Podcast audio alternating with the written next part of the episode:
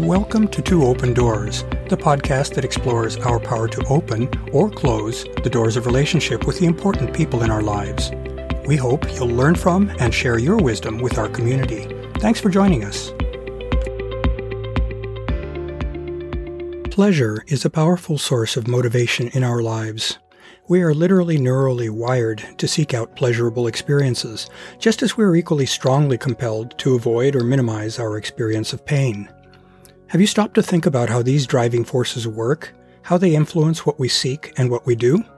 It's worth our while to understand these, at least at a high level. Pleasure can be thought of as a mechanism that motivates us to pursue things that help our survival and prosperity. As Darwin suggested in 1872, emotional or affective reactions were selected through evolution because they were triggered by survival enhancing actions, and that these reactions became the basis for our emotional expressions. In some species, the unconscious core emotional reactions developed subjective or conscious level feelings of pleasure. Note that we distinguish between subconscious emotions and conscious feelings or awareness of those emotions. Pleasure actually has three distinct components liking, or an emotional reaction that builds desire for something that we deem good wanting, or a motivational process that guides us to act in particular directions, and learning, through which we associate particular stimuli or experiences with goodness or badness, or with pleasure and pain, and through which we build consciously accessible memories of these associations. Each of these has a different set of underlying neurobiological mechanisms. It's important to note that pleasure is something that many assume to be a purely subjective feeling. However, the occurrence of pleasure can also be objectively observed through measurable hedonic or pleasure oriented liking reactions, such as facial expressions, activity in specific brain regions, etc. We humans experience a reward behavior cycle through which we want something and then like that something all the while, we're learning to associate reward or good feelings with what we want and are pursuing. The neurobiology that underlies the reward behavior cycle is complex, but isn't directly relevant to our discussion here. From the brief discussion of the cycle, though, we can observe several things that are relevant here. First, our subconscious emotions, or wanting, exist independently of our conscious reactions to those emotions, that is, our liking. That means that we're not always aware of what we're experiencing at an emotional level. Second, our emotional level liking of something can drive us to seek that something, sometimes dragging us in different directions than what our conscious mind might dictate. That's what happens in the case of addictions, for example. Emotion is a powerful thing. By extension, the emotional experience of pleasure is also a powerful thing. Wanting directs how we go after something that we perceive emotionally as good. Wanting plays out through our behavior or actions. Of course, those actions can be quite varied, and that can lead to some paradoxes.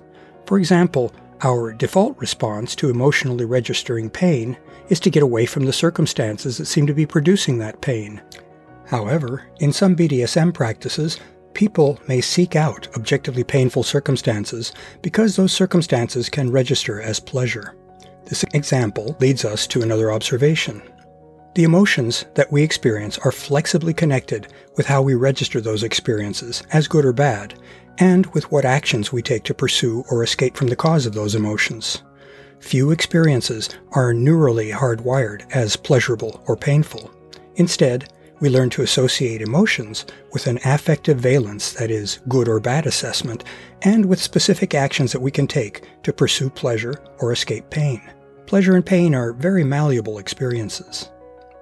The same pleasurable or painful experience can be consciously perceived differently by two different people. That means it's important for us to not assume that something that we like or dislike will be received identically by someone else. Our pleasure and pain associations are different. Let's consider now the roles of pleasure in our lives. So, we've just seen that pleasure is part of the foundation for the human psyche, and that it's an important part of what motivates us in life. At the same time, we can look around and see the suspicion and distrust that our society associates with pleasure. What is going on to cause such a disconnect?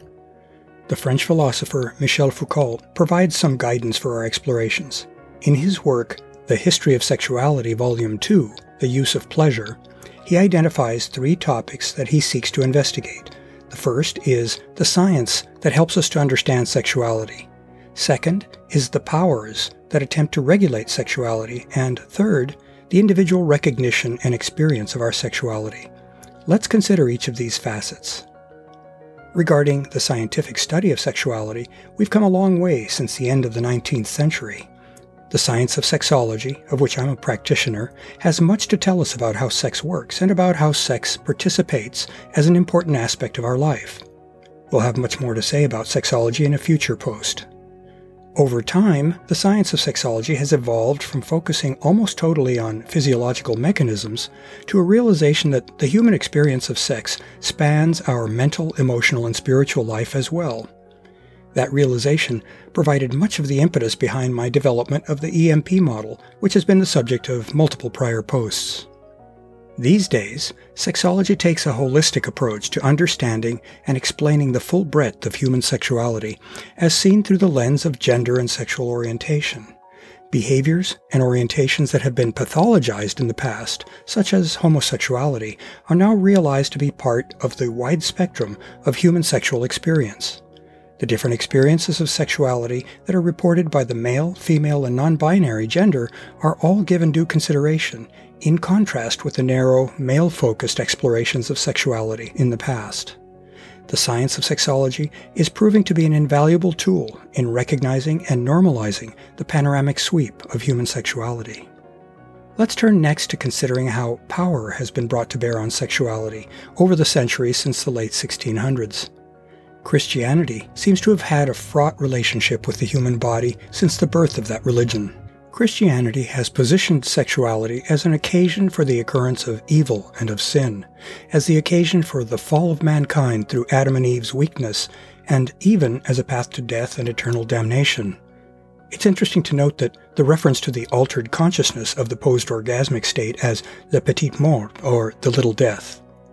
In contrast, many earlier Western cultures, such as the Romans and the Greeks, held a much more positive view of the importance and legitimacy of sexuality, they seemed much more comfortable with the human body. With Christianity's negative positioning of sexuality came concerted efforts to control and regulate what was seen as a strong and distracting influence.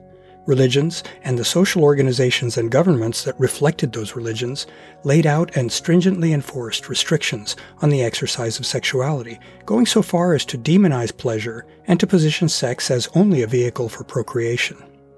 People raised with such a negative perspective have unsurprisingly had a very turbulent relationship with their personal sexuality. That discomfort persists to this day, as is evident to anyone who reads the daily news.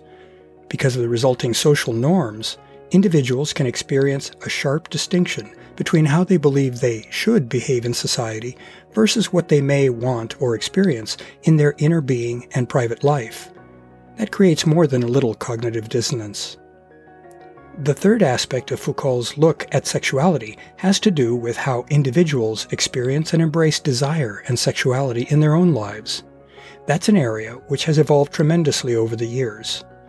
When Christianity still held almost uncontested sway over people's lives, there was little room for individuals to think much about their sexuality.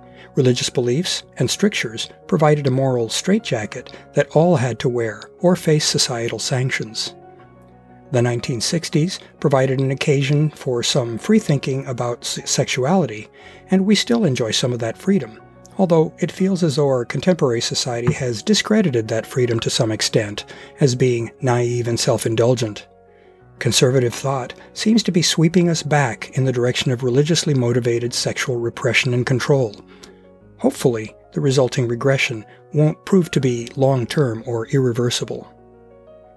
Given that sexuality is a large part of our humanity, the personal experience of sexuality is a big contributor to either our happiness and contentment or our neuroticism and fear. One of the main goals of Two Open Doors is to help members realize that we each have choices as to how we experience our sexuality. We can choose to continue to empower the constraints and negative perspectives that our social programming imposes on us. In contrast, we can choose to embrace our sexuality as a fundamentally good and positive thing that can bring us much pleasure and satisfaction, even while recognizing that a force as powerful as sexuality needs to be accorded respect and moderation. This very important decision is what Two Open Doors refers to as the adult power of rechoicing. As in all aspects of our life, we're responsible for picking a life path that best suits our goals and desires. Having that power of choice seems like a very hopeful thing.